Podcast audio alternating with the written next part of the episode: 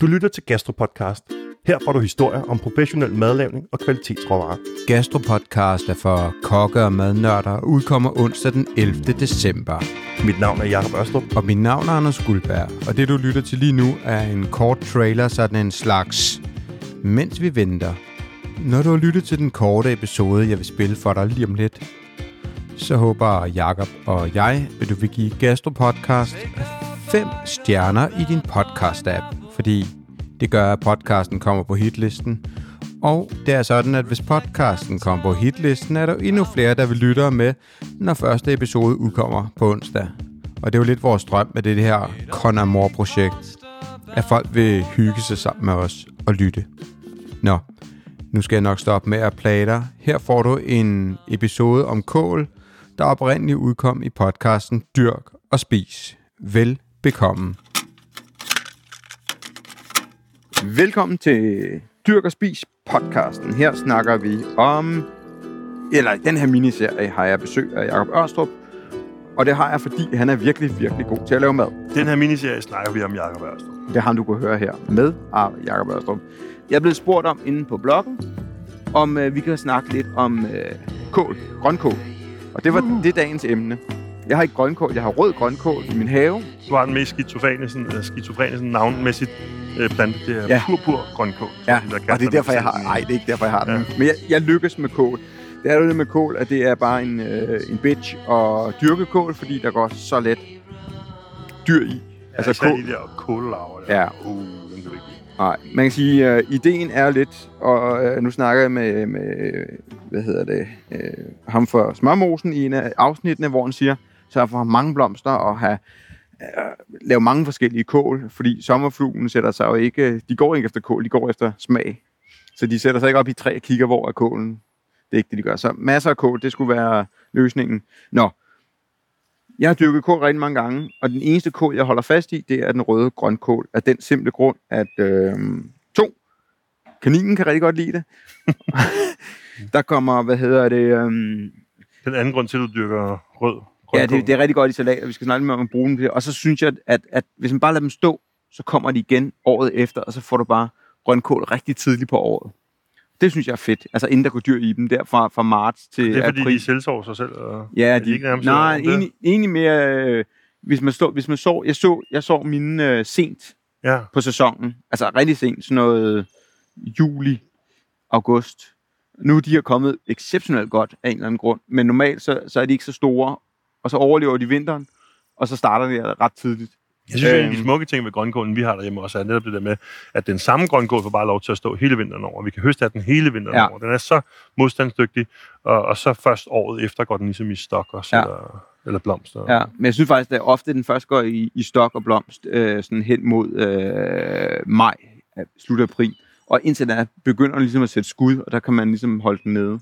Nå, synes ja. jeg, det er noget af det smukkeste at kigge ud over en have, hvor der er faldet sne, og så står der sådan nogle ranke øh, kålplanter derude og bare holder mod højt. Så kan man sgu godt blive lidt glad. Så kan man det kan hjælpe lidt på en eller anden hverdagstristesse, en, en, en, en trist øh, januar hverdag. Ja. Der. Ej, jeg er helt, helt så om ikke andet derfor kunne man dyrke kålplanter. Ja, ja det er akkurat. Og man skal heller ikke, hvis man nu kører rosenkål eller noget, så skal man jo også bare huske, at bliver de helt et af, af udyr, så lad dem stå lad dem endelig stå. På et eller andet tidspunkt, så kommer frosten og dræber dyrene, og så hvis det, hvis det lykkes, så for, fortsætter de med at vokse, og så, så skal man nok nå at få det. Så selvom de ser rædderlige ud der i øh, august-september, så bare lad dem stå. Nå, Jacob, vi skal snakke om, hvad man kan bruge grønkål, rød grønkål til. Grønkål. Jeg skal bare sige grønkål i... Ja, så vi gør det. Ja. Jo, altså kål er jo... Der bevæger vi os over i, ligesom vi gør med som mange af de grønne grøntsager, vi har i det hele taget.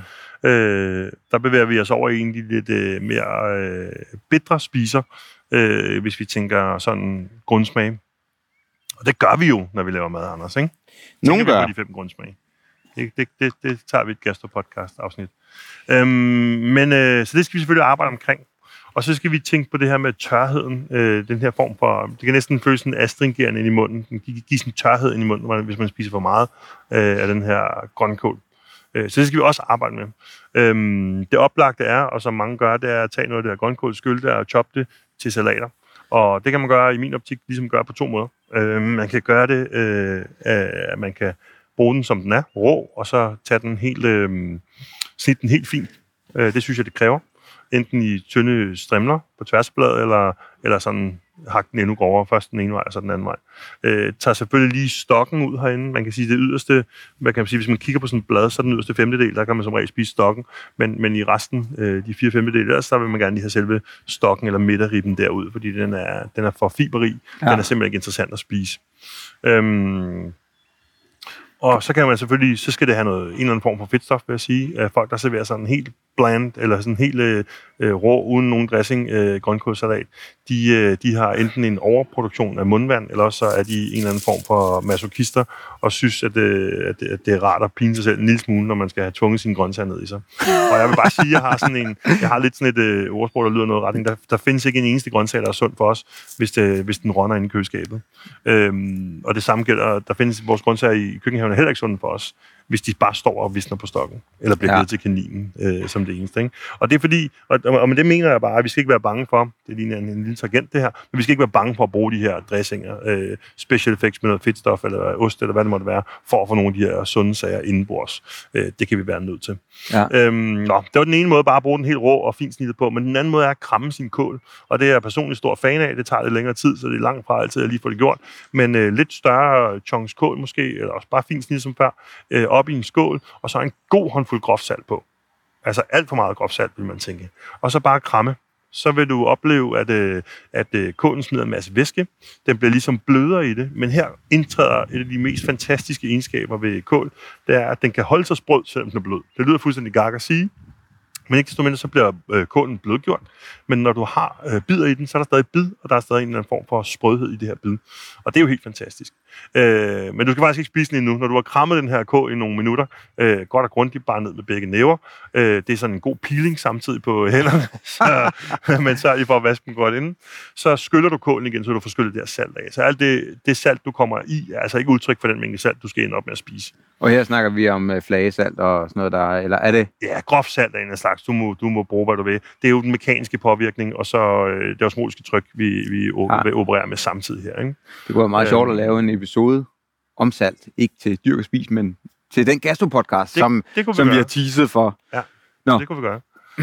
øhm, og så kan man så bruge det her kål, som nu er krammet og skyllet fri for salt, og måske lige dubbelt lidt tørt eller slynget, øh, så kan man bruge det videre i forskellige øh, salater igen nu her. Og så har man lige pludselig en kål, som har et helt andet udtryk, og en helt anden fordøjelsesmæssig øh, kvalitet for os også. Så der er vi over i at bruge det Altså det krammede kål. Jeg elsker bare udtrykket krammet ja, kål. Det er skønt, altså, til, generelt ja. måske kramme vores, øh, vores grøntsager lidt mere.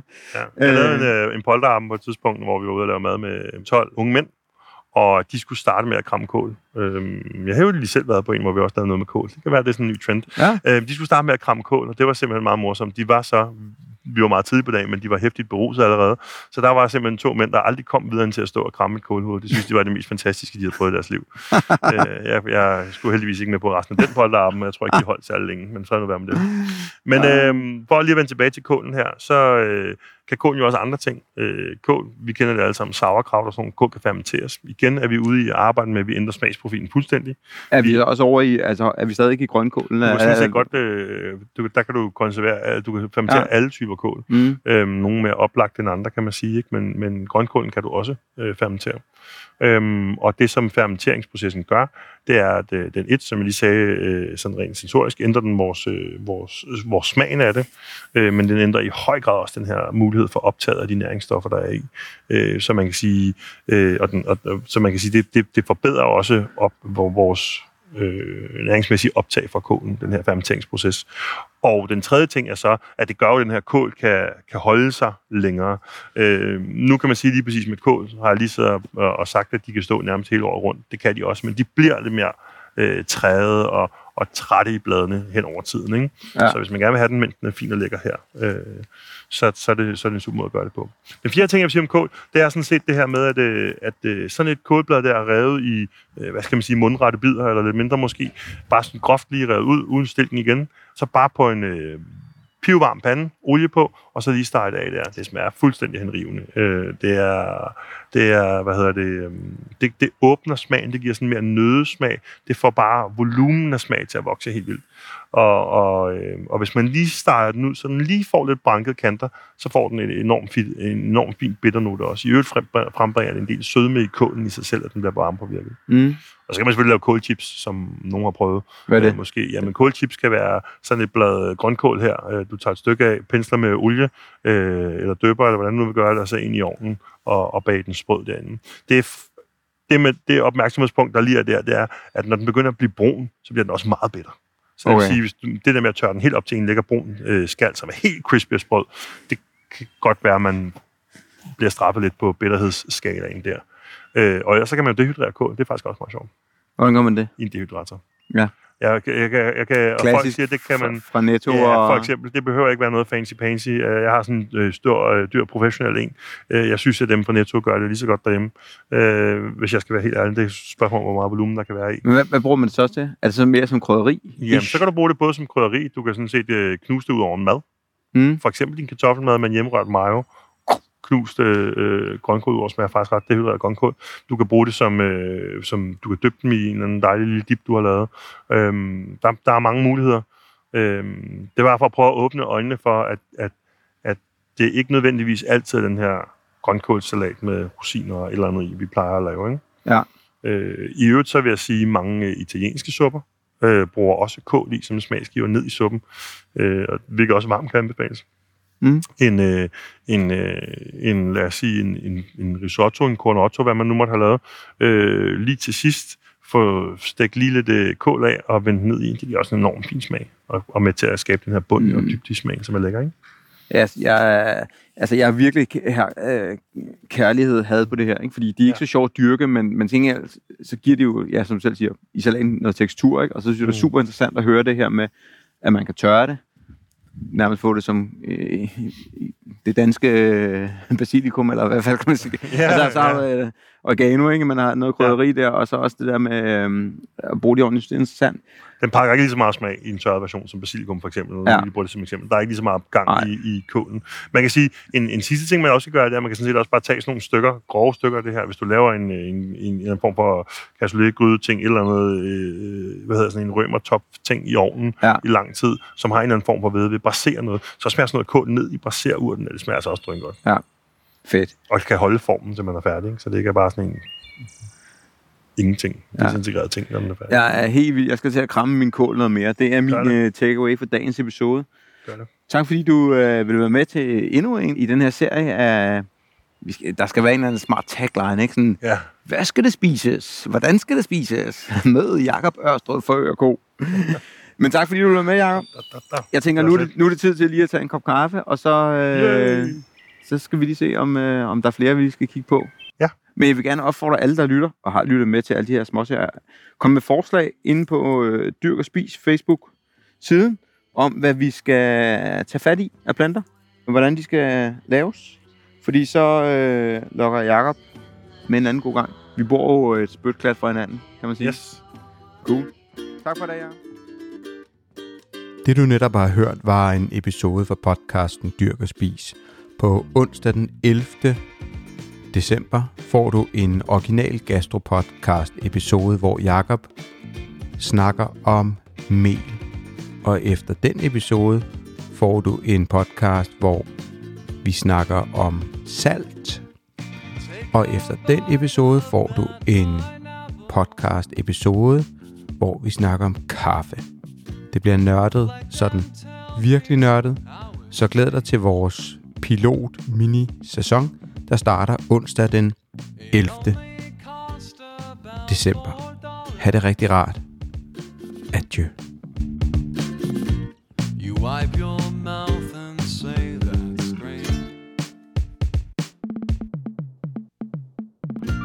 Now take your bike out.